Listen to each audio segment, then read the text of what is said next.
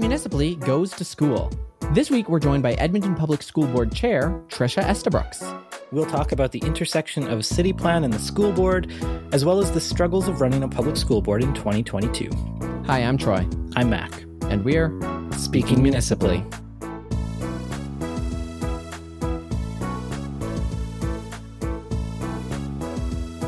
Welcome back to Speaking Municipally, episode 174. I can think of many times in the past year, specifically Julie Kusiek, the uh, trustee from Ward F, where people have said, you need to talk about the school board. You need to have a school board trustee on. We did it, Mac. We did it. We are listening to you, dear listener. So your feedback is valued to us, and not just because it was convenient for us at this particular point in time. On to the rapid fire. Edmontonians can sign up for their Knack or TANG bucks to be doled out this fall in an effort called participatory budgeting. The two counselors have set aside 25,000 of their office budgets each for a Ralph Klein inspired bribe fund. Councillor Knack, who has won campaigns via effort and door knocking in the past, was very excited, saying, "We pay the money and uh, and we go from there." With Councillor Tang adding, "We want it to be quick. We want it to be easy." A group of property owners are banding together to sell their 10 lot block as one. The block of homes near the top of Scona Hill and Saskatchewan Drive is listed for $12.5 million. Said the realtor for the sale, quote, This sale represents a unique opportunity for a made in Edmonton innovative solution and unique zoning. By demolishing the 10 lots and building just one building, we can help create a new zoning class, what I'm calling the super single family zoning. Finally, the little guy in Edmonton can fight back against Iveson and Trudeau's nefarious plan to squash us all into tiny container houses like rats. We're going to, quite literally, decimate our infill goals. With the new Alberta curriculum taking effect this September, elementary schools across the province have been ordered to remove and destroy all copies of the book The Tortoise and the Hare from their libraries to avoid teaching critical race theory. That's it. You've done it, Troy. You're never going to write a better joke no, I got to retire on top. Uh, sorry, Stephen, we're not retiring the rapid fire segment. Never. Over my dead body. Speaking Municipally is a proud member of the Alberta Podcast Network, locally grown, community supported. This episode is brought to you by the Northwest Fest International Documentary Festival, running in cinema from May 6th to the 14th and online from May 5th to the 15th. Northwest Fest is thrilled to finally be able to bring the festival back to Metro Cinema this year with an outstanding lineup of some of the year's best docs and a few fun surprises. This year's festival is a hybrid affair with over 20 films screening at Metro Cinema, including the acclaimed Nick Cave music documentary This Much I Know to Be True, along with dozens of feature and short films screening online. Award winning filmmaker Alexandre O. Philippe will also be in town to present his filmmaking masterclass. This event will be open to the public and is an absolute must for anyone who's ever dreamed of making their own film. You can check out the full Northwest Fest film lineup and purchase all access passes or single tickets at northwestfest.ca. Our first guest and only guest uh, joining us on the podcast this week is a former podcaster herself. Trisha Estabrooks is the current board chair of Edmonton Public School Boards, and she's here to talk to us about the intersection of the city of Edmonton, the municipality, and of course the province. That is the Edmonton Public School Board. Welcome to the podcast, Trisha. Great to be on the podcast. First time for me, so thanks for having me on. At this point, we're a full two years into the pandemic. Yeah, we're jumping straight into COVID 19. Let's do it. Yeah. How are you feeling? Um, how are Edmonton schools doing? Does the exhaustion that I feel apply to basically every facet of the school system as well? You know, I've affectionately, yes, I think everyone's tired to to jump right into that, Troy. You know, I think I affectionately have called it the COVID coaster because that's what it's felt like, I think, for a lot of parents and staff and certainly for students certainly when we were in the heart of the pandemic, where we had situations where, you know, on a weekly basis, we were sending hundreds of kids home because of the quick rise of COVID cases in our schools. Yeah, it's been a long two years. And I think as you mentioned, it's been tough on everyone. But I really feel for families, you know, families of young kids, families. I think about friends of mine who still can't get their kids under five vaccinated, for example. Mm-hmm. It's been exhausting. Um, and, you know, I'm reminded that pandemics are political. It, has been tough to navigate with this provincial government as well. As if you didn't have enough political things to worry about already. School board trusteeship is a is a political job, right? Um, whether we like it or not. There were several points uh, during the previous five waves of pandemic where you know there, we heard about schools being closed and sub lists being exhausted, staff in and out, and some mm-hmm. schools being mm-hmm. unable to staff. What's our current status report looking like? Say, as a percent capacity of the school's operational capacity. Are we missing a lot of teachers right now due to sickness? Are we relatively functioning? Are most people's classes operating day to day. What's the what's the status report there? It's really leveled out. What really mitigated Edmonton Public in the past having to transition either entire schools or, you know, in some cases really pushing the province to move the whole division online was like you said, we didn't have substitute teachers. We literally did not have the staff to keep our schools open. And so that's a safety issue, first and foremost. Right now, you can go on epsb.ca and you can see, and I'm really pleased that our division, in the absence of the government not sharing um, COVID case data uh, with us, we are collecting it. So it's self reported cases. And so parents still every day, and this has been going on since after Christmas break, can go on on to epsb.ca. You can even narrow down and look at your individual kid's school to see what the self reported cases of COVID are in that school and also how many kids are absent because sometimes it may not be COVID or, you know, right, like we know right now, you know, my, my son, for example, has um, a headache and sniffles and, um, and a sore throat. And so he's tested negative for COVID, but who's to say it very well may be COVID um, as we enter what looks like a very strong sixth wave. So the situation right now is our staffing levels have really stabilized. You know, the illness in our schools that we're seeing would be typical of an illness in a quote unquote regular year. So things have calmed down, but um, I don't think anyone thinks that we're out of the woods yet. Like, I think we're all just kind of holding our breath still, to be honest. Right. It's hard to live in that sort of perpetual state of sort of like, what's next, right? And I don't think that's unique to schools or families or kids or staff or students either, right? Well, the division has made some efforts to think about you know the pandemic or covid or this kind of thing being around longer i'm thinking of you know millions of dollars for the installation of air filtration systems are there other things that are underway that are geared toward helping us live with COVID 19, as the leaders like to say? yeah, that's your phrase, not mine, or Hinshaw's phrase, yes, right? To, yes. to quote her. I guess to go big, first of all, like I really hope we can get to a point, and I think we're slowly getting there. Like some of the conversations I have with leaders in our division, as well as conversations that I have when I attend school council meetings, is the question, and I think it's a hopeful question, and I think that's maybe the heart of your question. Like, how do we transition to this place of like, what have we learned? What are we going to carry on with? What worked? What didn't work? And so, like, I think about online learning. There were some kids during this pandemic, and there's still some kids who really thrive in an online learning environment. And so, I know the division is making efforts to accommodate families who want to continue with online learning. It won't look the same as it did this past year, but still, you know, that's a good idea. That's something that worked for kids, that connected kids in a way that they were successful in their learning. So, I think that's one one example. I'm glad you mentioned HEPA filters. We fought hard for that. You know, it's for, it's strange in a way. Like we got to fight to use our surplus dollars. Like, I love being a school board trustee. I love serving as board chair for a great new board of trustees. But there are some frustrating parts of the job, and having to ask permission for something as simple as accessing six million bucks for something that we thought was so imperative. In the end, it, it doesn't matter. Like, I don't want to get all political about this because in the end, the minister said yes, use the money, yeah.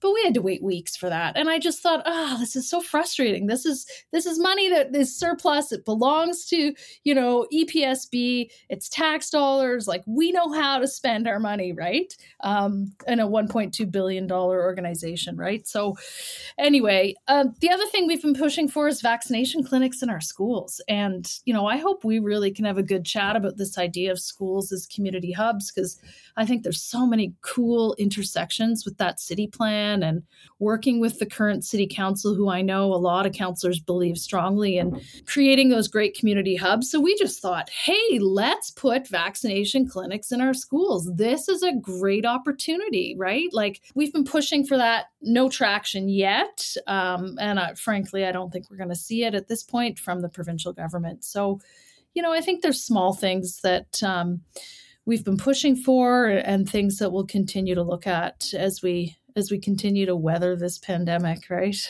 I think you can appreciate my frustration here in that you just gave us nine different conversation threads that I want to dig into, oh, and I'm going I'm to choose. sorry. I'm sorry. I'm a ba- as a former journalist, I shouldn't have done that. I'm sorry. Got to choose one, and the one that I'm going to go through first is you had Hmm. mentioned that you wanted to implement HEPA filters, and you had to wait for the minister's approval to use the money that was EPSBs. Take us into that a little bit. What what is the structure by which money gets distributed in schools? Because I thought that we elected school board trustees to do exactly that, to spend the division's money. And you do, like at a high level, certainly part of the job of a school board trustee is to to oversee a budget of 1.2 billion dollars is is sort of what we're looking at for this year.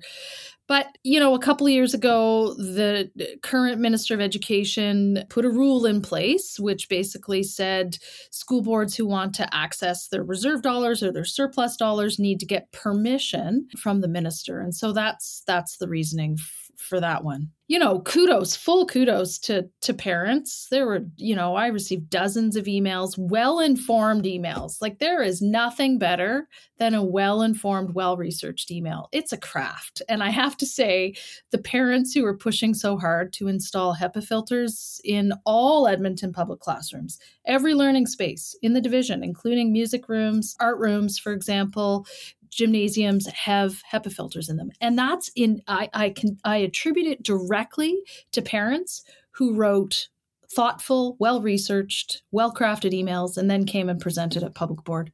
That's why we have the HEPA filters in place.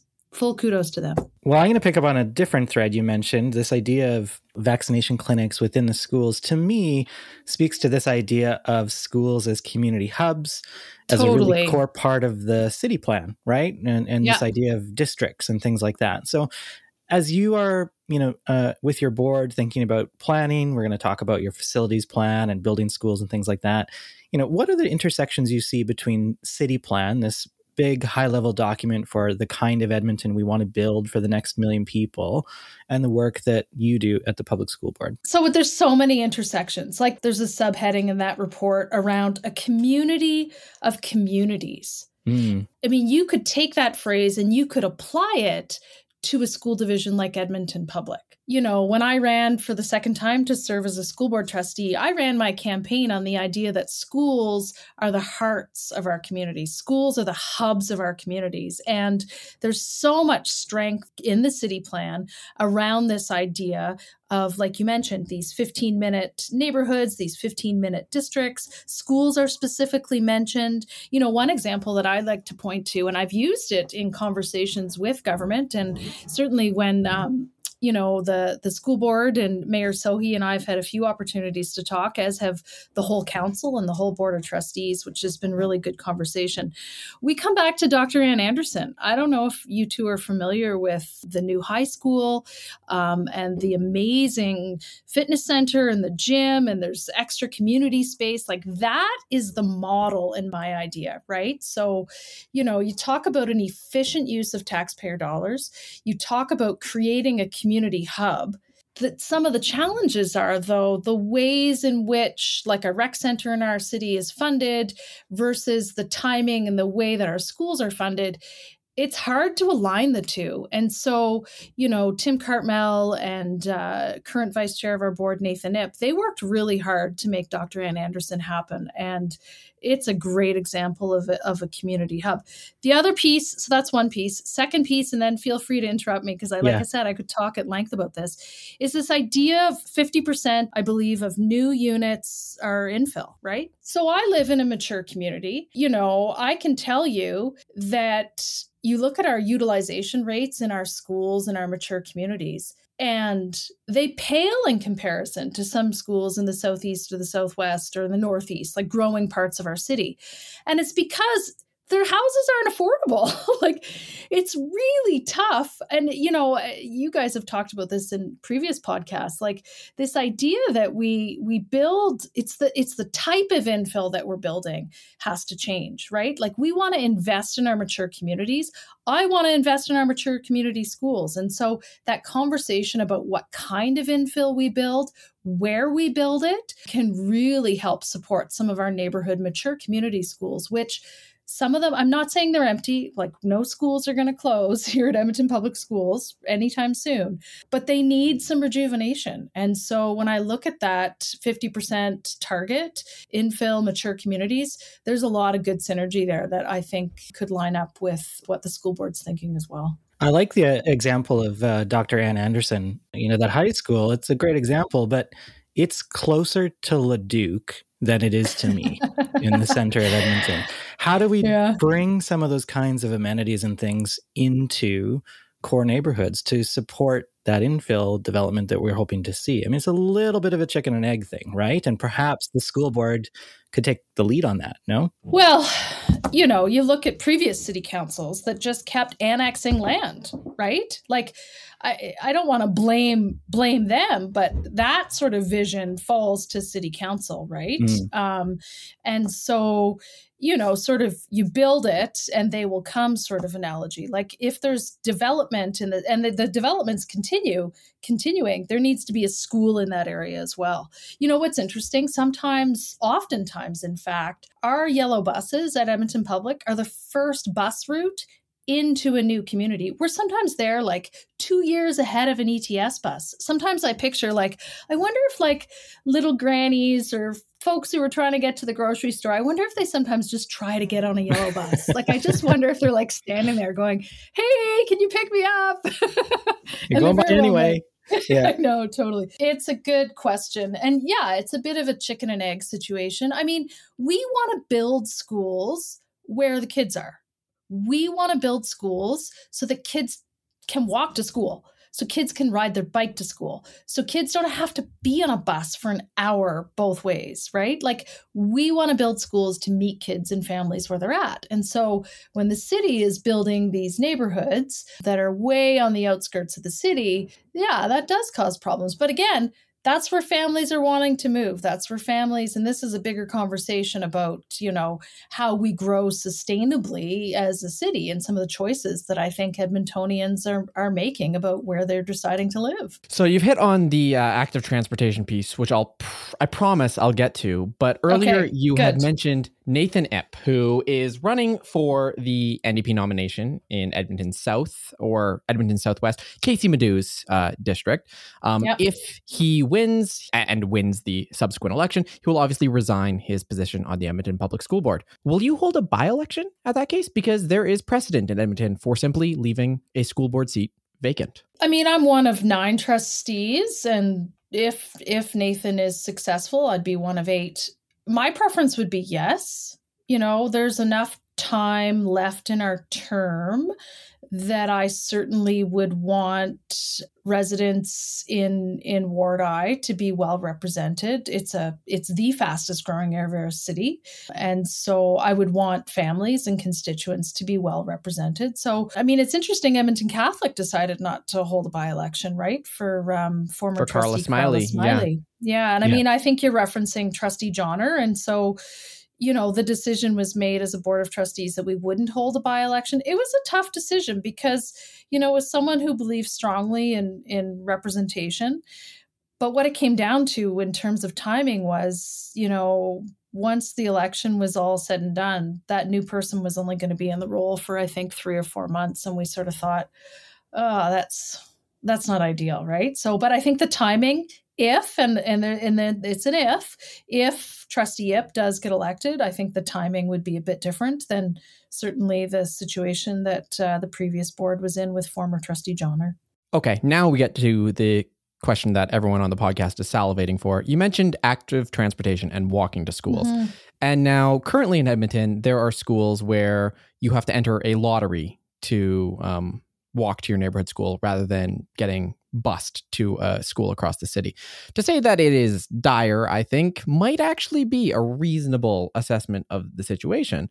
how is Edmonton Public addressing this problem of making neighborhood schools truly for the neighborhood? I think it's a problem that it requires investment from the provincial government. You know, like we every year submit, and this is all sort of connected. So take this conversation anywhere you want, but every year we submit a capital plan. And, you know, if you've been following the news, you'll know that my board and our frustration to be passed over for no new school announcements two years in a row, I think I think you're right, Troy. I think the word dire is an accurate word to use. I mean, we are the fastest school division. And it it astounds me that again, two years in a row, and you can your listeners can, you know, read between the lines and jump to their own conclusions on why this might be. But for the fastest growing school division, growing by 3,000 students. So that's the size of like a large high school, like Harry Ainlay High School every year. That means quite frankly, that kids are on the bus longer. That means that our class sizes are getting bigger. That means that more schools, and you mentioned Lillian Osborne High School, it's their first high school to go to lottery. That means that all those challenges become much more acute. It means that kids are forced to attend, like you reference, schools farther away from where they live. And so we are really seeing those pressures and those challenges intensify. And so let's talk solutions. Is that where you want to go? Because i i don't i don't want to i don't want to harp on this. I don't want parents to hear this and think oh there's no hope because there's got to be hope and there's got to be solutions right? Well i do want to get to solutions but i want to follow up quickly. So since 2010 enrollment in edmonton public has gone up by about 25000 students and the division has built 31 schools in that time but none as you say in the last couple of years. I think in the plan that was submitted for this provincial budget Delton, a replacement for Delton, a K to six school, was the number one priority. And I want to ask you about that because the education minister's spokesperson, you know, said, quote, EPSB's number one priority, Delton School, had 69% enrollment and no health and safety concerns. If EPSB was truly concerned about building for growth, they needed to prioritize new schools in growing areas at the top of their amalgamated list, end quote. And that struck me as interesting because uh, there's probably a whole lot of other factors that went into this. For one thing, that school, I understand, was built in 1946. So it's not particularly new. Maybe there are other reasons we might want to replace that. But also, this kind of gets back to that city plan thing, right? Which is that mm-hmm. you know prioritizing schools only in these uh, outer areas is is sort of problematic in terms of helping to direct how the city grows. And I recognize that a lot of the residential growth and, and certainly a lot of the enrollment growth has been around the Henday and and mm-hmm. you know in the South especially. Mm-hmm. But can you take us inside this? What is the disconnect between EPSB and the province with Delton School, for example? Oh, I love this question. Yeah. Okay. So Delton, Delton and Spruce, and we've revised our list. Heads up, because clearly the province is playing a different game with the capital plan lists, and so we've adjusted our list accordingly because we need a school. That being said, for years, Delton and Spruce Ave, which is another, um, it's a junior high school in the, you know, in the heart of the center of our city, have been on, you know, they've been on our capital plan list for like 13 or 15 years, respectively. And so those schools needed investment. And you hit the nail right on the head when you said, like, our mature community schools need investment as well. And in my mind, a good capital plan should reflect our city. And what I mean by that is a good capital plan should have investments in our mature community schools and should also be investing in our fast growing neighborhoods in the Southeast and the Southwest. So our previous plans, you know, under the, the former Board of Trustees, certainly did reflect that. And, you know, I can tell you, I've been inside Delton School many, many times. And okay, fine, it's not at a high utilization rate, but it doesn't have proper wheelchair access. like, I am sorry. In 2022, we need schools where we can welcome all students into our schools. The gymnasium at Delton is a small, small gymnasium. You know, like we talk about having equitable access to great learning spaces in our schools. And Delton's a great little community school, but it needs a lot of work. It deserved to be on that capital plan list. Unfortunately, you know, the ministry felt that that request shouldn't be funded. And, you know, let me just say, Delton's been on that list for many years, but this government, as well as previous governments, have also chosen to skip over modernizations and go right to new school builds, which they can do that and we would have happily and you know it, what i think was frustrating for us both for the board and for our administration is it's as if current practices had all of a sudden changed you know? Mm. if the province was really interested in building a new school and incidentally a new school in kaycee madu's riding they could have gone ahead and done that. So it's like the rules of the game were changed and they didn't tell us. Now that being said, we did dramatically change our capital plan this year, and now at the top of the list, uh, you see Glenridding Heights,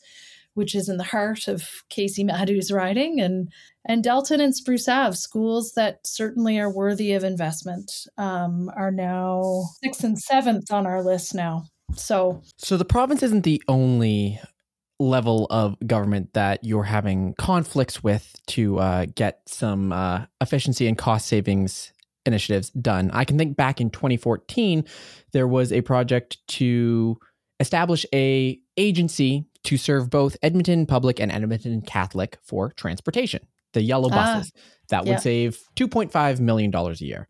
I can also recall a couple years later that project being kiboshed and some sort of haphazard we'll add 15 or 16 routes that'll maybe save 600 grand and leave 1.9 million dollars on the table.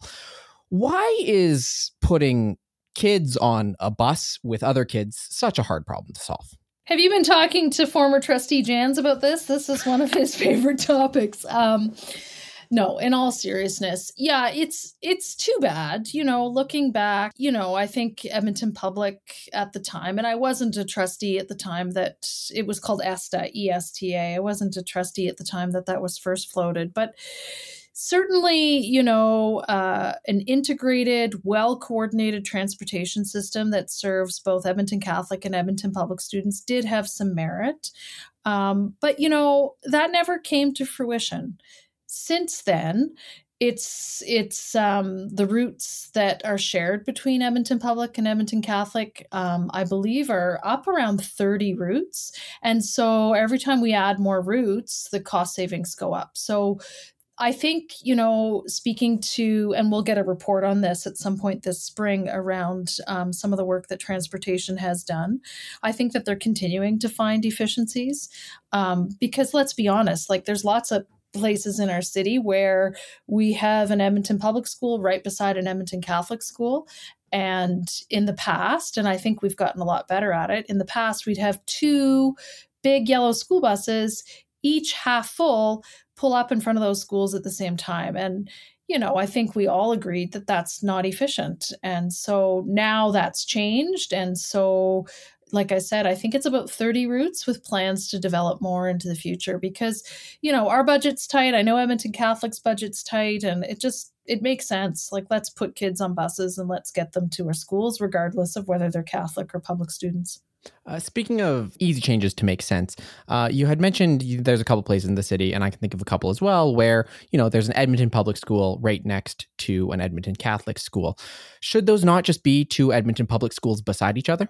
Well, Catholics Catholics certainly have a right to have. Uh, have have a have a school that that um, that caters to their faith, you know, in this province. Um, this is an issue that seems to surface every four years, right? It's one of these perennial issues that that continues to come back. Right now, I'm not hearing a lot of appetite to to uh, merge the two, and I certainly know my my friends and my colleagues, we work quite closely with the Catholic Board and have a really good relationship and try to find ways that we can advocate together, not just on busing, but on other provincial issues as well. Like, no, I mean, they provide a service that a lot of Catholic families in our in our city want to continue to see. But if you but if you joined forces, couldn't you more easily fight the demon of charter schools? I think we're doing a pretty good job doing it together right now. Um, and I I don't know what's what's lost when you join forces, right? Yeah. what's lost? I mean, there's a long history of separate education in this province, and rightly or wrongly, there is a tradition. And I, I don't think it's going away anytime soon, to be honest. Well, quickly on the charter schools, Alberta's going to spend, I think it's $72 million to expand this. And you've said that you think it's a bad idea, obviously, and then it could lead to a slow erosion of public education in this province. For the listener that maybe doesn't understand how these pieces fit together, what do you mean by that? The longer term risk really comes, it's also a short term risk in my mind. It's one and the same. And that is that charter schools do not have to accept everyone.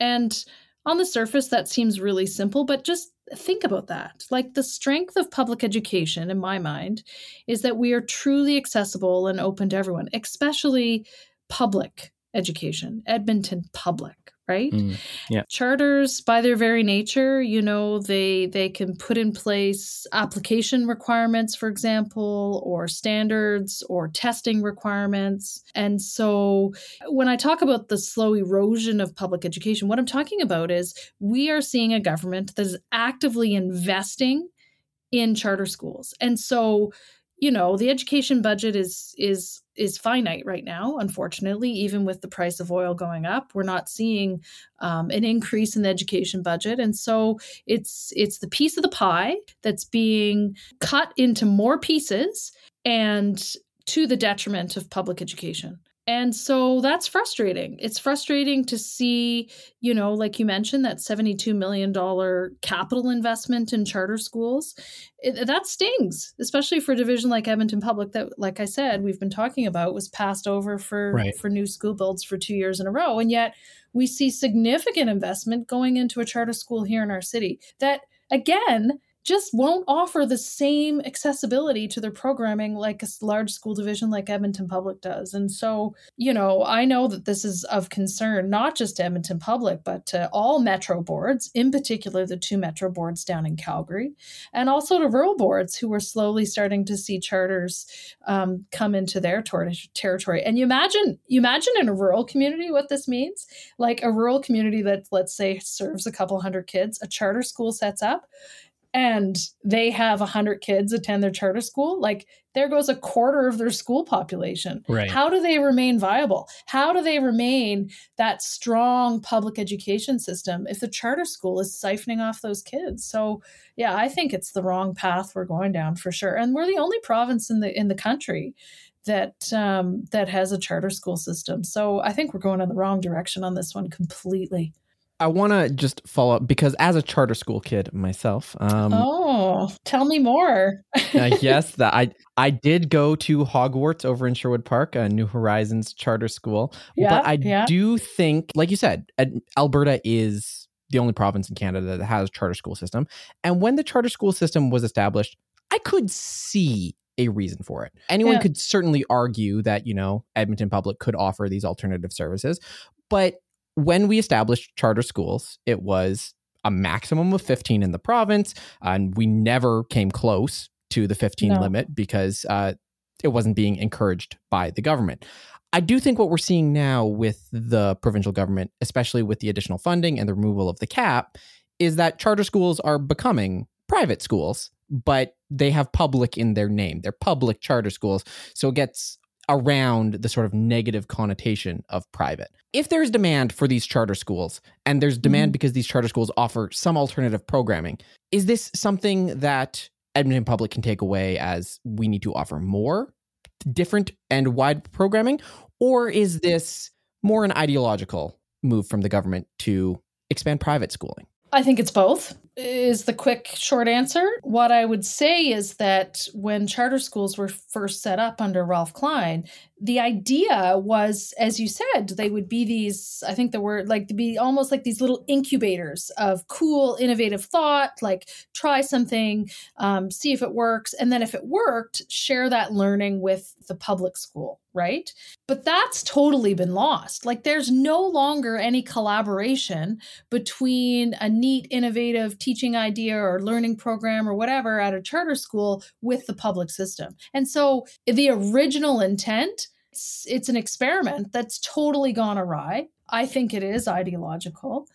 I would say for a large school division like Edmonton Public, you know, we offer, and right now charter schools can duplicate programming that's offered by adjacent boards or boards that they share territory with. So, for example, charter schools in our city, we already offer that programming. So, Edmonton Public has been a has been a dis, dis, district of choice for many many years. I think that's in fact what's helped us. That's what's kept charter schools out of our city. I know for a fact that's what's kept private schools out of our city. So, yeah, I don't know. I mean, I I the education field is one that's continuing to evolve and to grow. And so that initial idea of charters eh, has gone by the wayside. There's not that collaborative learning that happens anymore. And and so I yeah, I think it's a failed experiment and I think the investment towards charter should stop. For the record, Troy, Edmonton Public School kid right here, McNally. You've said a lot today, Trisha, and we thank you for your time. It's been a joy, but it is noticeable to me that you are the Edmonton Public School Board Chair and you're the only one on the board that can do an interview like this because EPSB, just like Edmonton Catholic, has a fairly restrictive policy around communication. Trustees are effectively muzzled in terms of media hey, availability. No, that's not fair to say, my friend. well, let's let's hear the interjection then. So, on issues that the board makes a decision on, the board chair speaks, right? But um, if, for example, like Trustee Kusiek, Trustee Julie Kusiek has a great motion coming up at our board meeting on Tuesday around uh, advocating for adequate funding to support um, Ukrainian refugees or families and kids displaced because of the war in Ukraine.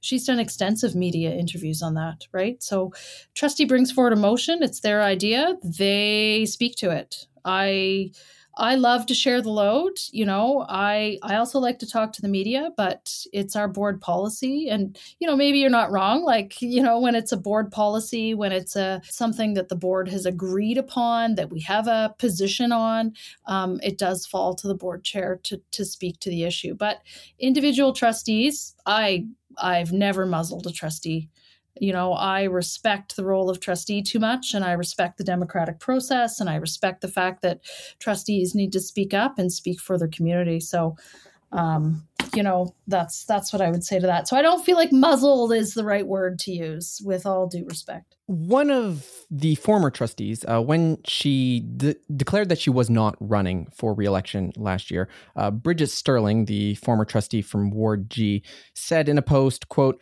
Boards themselves have subverted the role of elected trustees through the adoption of formal in practices that."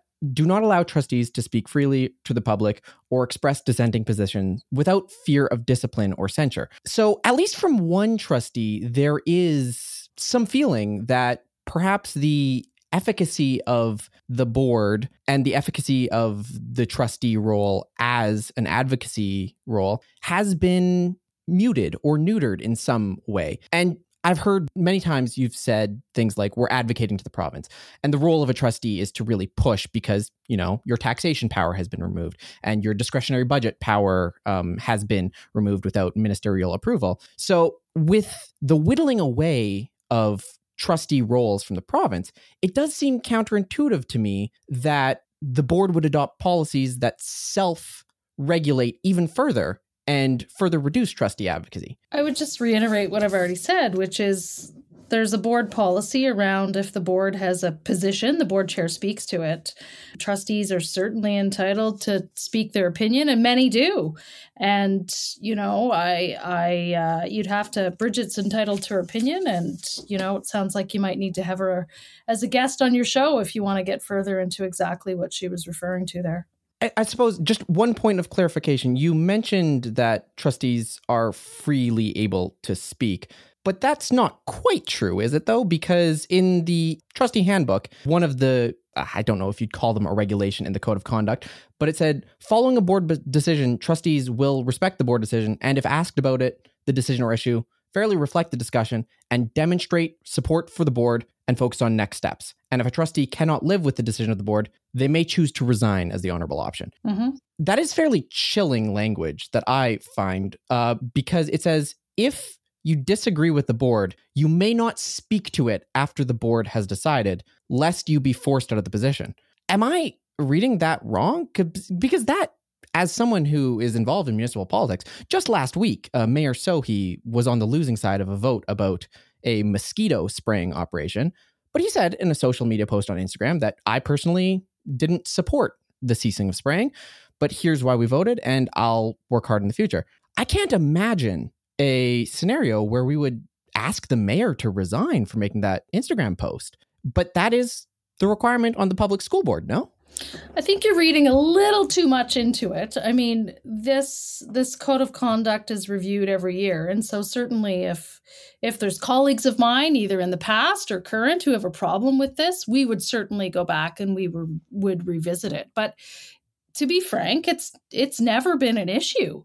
Is what's it's what's interesting to me why this topic's coming up. The other thing I'd say is like the governance structure of city council and the governance structure of of a school board or the Edmonton Public School Board is very different. When we would have a discussion on a motion, certainly through the course of debate, um, you know, you would see trustees, you know, disagree or agree and have the opportunity to voice their their opinion, but I can certainly see merit in that once a decision has been reached, this is the decision of the board. And there have certainly been decisions, oh my gosh, there's been decisions I've disagreed with that I've then had to speak to and support as the board chair. That being said, trustees still have that flexibility to say, okay, I may not have agreed with this, but the majority of us did. And so it does promote unity. It does promote this idea that, okay, I wasn't with the majority on this, but I can live with this and we're going to move forward together as a team on this one. And so maybe that's like there is quite a distinct difference between how a city council operates and how a school board operates. And at the heart of it is trying to make decisions that are best for kids. And quite frankly, ongoing bickering in the news media between members of boards of trustees and quite frankly with city councilors too, I don't think serves anyone well, right? well, it serves our podcast because it can be quite entertaining from yeah, week to week. Fair but, enough. But fair I hear enough, you. I totally. hear you. yeah. No, and and and I suspect Troy, we're never going to see you run for uh, school board trustee, given the fact that you you find that that code of conduct policy quite offensive.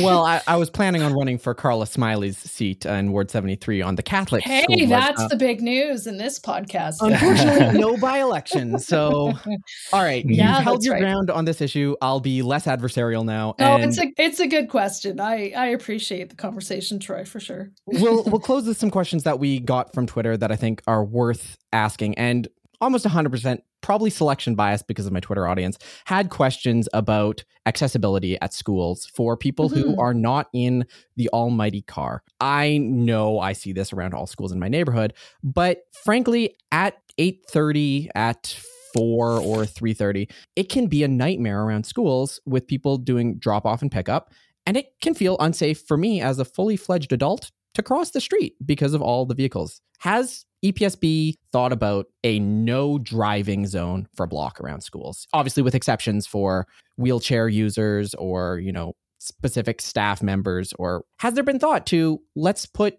pedestrians and cyclists first to enhance safety around our schools? I think schools do their best to to mitigate traffic flow. And, you know, I would think at, um, I think about Garneau School, for example, or Oliver School those are schools that are located right on a designated bike lane, right? And I think, you know, we're at a pivotal time in our city where more people are getting on bikes, more kids are riding their bikes to school. So, I, you know, I was in a committee meeting the other day and we were talking about this very idea of how do we as a school division find more ways to enhance active transportation and that idea of shutting down a whole street so that idea has been talked about for sure. We have good partnership with everactive schools which is you know a great a great organization driving some of this conversation.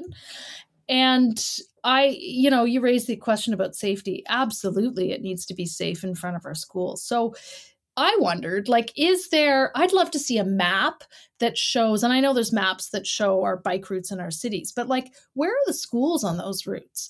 And, you know, I think sometimes that helps inform, you know, where families are going to buy a home or where they're going to rent a home. Like, can they bike can they bike to the school? Can they walk to the school? And so I think Edmonton Public Schools has a real role to play in terms of educating on how we can contribute to more active transportation to our schools. Because you know we signed up we're one of the we're one of the signatories to the greenhouse gas emissions reductions the corporate climate leaders program at the city of edmonton.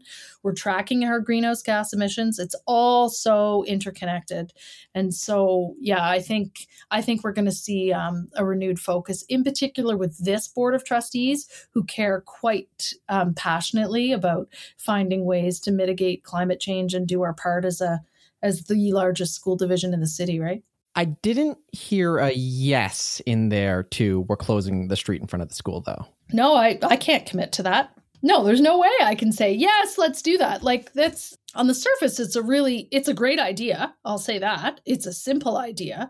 But like all of a sudden just going ahead and closing a street, no, you, we need to consult with parents. We need to talk to staff. We need to, we need to talk to the city. Like this is a, this is a great initiative that requires partnership this is a great initiative that requires education. And so, me coming on your podcast and just saying, yeah, let's close the streets, like, I can't do that. Like, I don't know. Similarly related to active transportation, but I can think of EPSB as a method of signaling certain goals has updated their capital policy. And I'm thinking of things like solar panels and net zero construction on schools.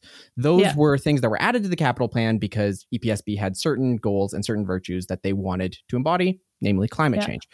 One thing that I haven't seen that's added to capital plans as a virtue that we need to get included and one thing that i think is critically missing is safe bicycle parking you mentioned that you know many students are choosing to cycle to school uh, and it's a great healthy option helps our mature neighborhoods and helps our city building goals. But once they get to it, I've had several bikes stolen in Edmonton, and I wouldn't wish that on a kid who's going to fifth grade. He's got this cool new bike that's red with flames on it and goes super fast in the bike lanes. And he walks out of school and it gets yanked off the racks. Mm. What's EPSB doing to install safe bike parking? And what's the strategy going forward? Because this problem is not going to go away. We do live in Edmonton. Bike theft is a mm-hmm. huge problem here. Mm-hmm, mm-hmm. First of all, was your did you have a red bike with flames on it? I need to know. No? I need to protect my emotions, so no comment on that. Okay.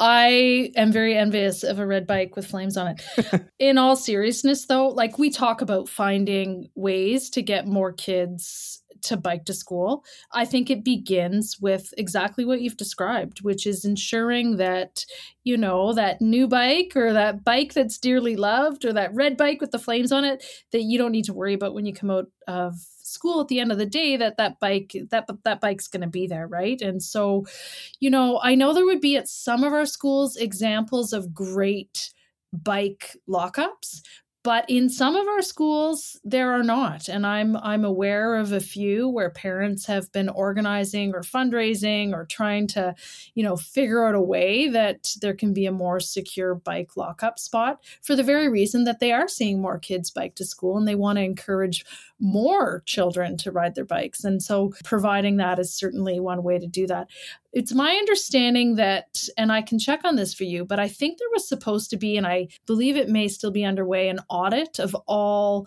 bike lockups in all schools within Edmonton Public Schools to see okay, if we really want to address this, how much is it going to cost? Where's the greatest need? What is the best sort of lockup situation? The reality, though, is, is that, you know, we're not funded for stuff like this. This would have to come out of surplus dollars. And I'm not saying it's not important, but what are we not going to fund to make this a reality? Bottom line, more work is needed in this area for sure. I think an audit in that area would be quite interesting to understand what the current situation is and what it could look like. Mm-hmm, mm-hmm. Well, Trisha, thank you for answering all of our questions. We've covered an awful lot of ground here. I feel like we could keep going for a few hours. There's so many things we haven't even touched on yet. Uh, but I do want to give you an opportunity to plug something if you like, or or even to bring up an issue related to education that you don't think is getting the attention that it should. Anything come to mind mm. that you hmm. want to leave our listeners with? Yeah, that's a kind question. Thank you. And it's I've really enjoyed the conversation. It's it's great to talk to um, you know, the both of you who clearly, you know, are invested in talking about education and it's great it's great to be in your podcast and to talk about some of the issues that uh, myself and the board care so much about. The one thing I would flag is we have right now and I'm going to try to jazz this up as much as possible. Um, it's a survey and I know some people really like doing surveys and some people think, "Ah, whatever. But this one's really important. Every year we do a division feedback survey. This one will take about 10, 15 minutes to do. And I'm highlighting it because there are two really key sections that I want to draw parents and families and staff and students' attention to. The first one is the idea of an inclusive calendar, this idea that um, we need to do better in terms of celebrating and honoring um, some more interfaith holidays in our calendar, part of our anti racism strategy at Edmonton Public Schools. So that's the first one. The second one is around our strategic plan, which really does set the vision and the direction for Edmonton Public Schools. There's a bit in there about climate change. So, yeah, check out check out the survey. It's on epsb.ca it's also on school zone. So two things that i think we need to hear feedback from our parents and our families and our students and staff on. And um, so that survey is available until april 29th we will have that link in the show notes as well so anyone can just click there if they want. Thank you so much for joining us on the podcast. It was uh, a joy talking to you. Uh, you can pretend that it was a joy until after the episode and then you know uh, no, it was fume a joy. about it it's it's really good, and you know we had so much to talk about, and um, I'd love to come back on and talk more about the intersection of Edmonton Public and the city plan because I think there's lots to dig into and uncover on that one too. So yeah, great, great to be on the podcast. Thanks so much for having me. Speaking Municipally is a proud member of the Alberta Podcast Network, locally grown, community supported. And with Pod Power, our sponsors are making it possible for us to amplify the voices of Albertans and Alberta podcasters, just like us. And this episode, the Edmonton Community Foundation is helping us give a Pod Power shout out to Overdue Finds, the Edmonton Public Library podcast. Bryce Crittenden and Caroline Land host conversations about books, movies, music, pop culture, and other interesting news about Edmonton. It's a great way to learn more about what's happening at EPL and how you can use your library card to access all of EPL's in person and online services. To listen and find out more about overdue fines, you can head over to epl.ca slash podcast. Mack, I don't know if you saw, but the Milner branch downtown has like a commercial kitchen that you can just use and they're teaching classes in. You could be like the members of the Bon Appetit test kitchen and film YouTube videos in there. Living the dream, uh, obviously without the, you know, racism. yes, the our brand three is the best. listeners of our podcast who are also Bon Appetit fans will get that joke and they'll appreciate it. Until next week, I'm Troy, I'm Mack. I'm Trisha. and we're speaking, Speaking municipally. municipally. Speaking municipally. Nailed Can we do that last Yeah, bit again? yeah, we no, can. we did not nail it. I did not nail it. We do it one more time. And we're Speaking speaking municipally. municipally.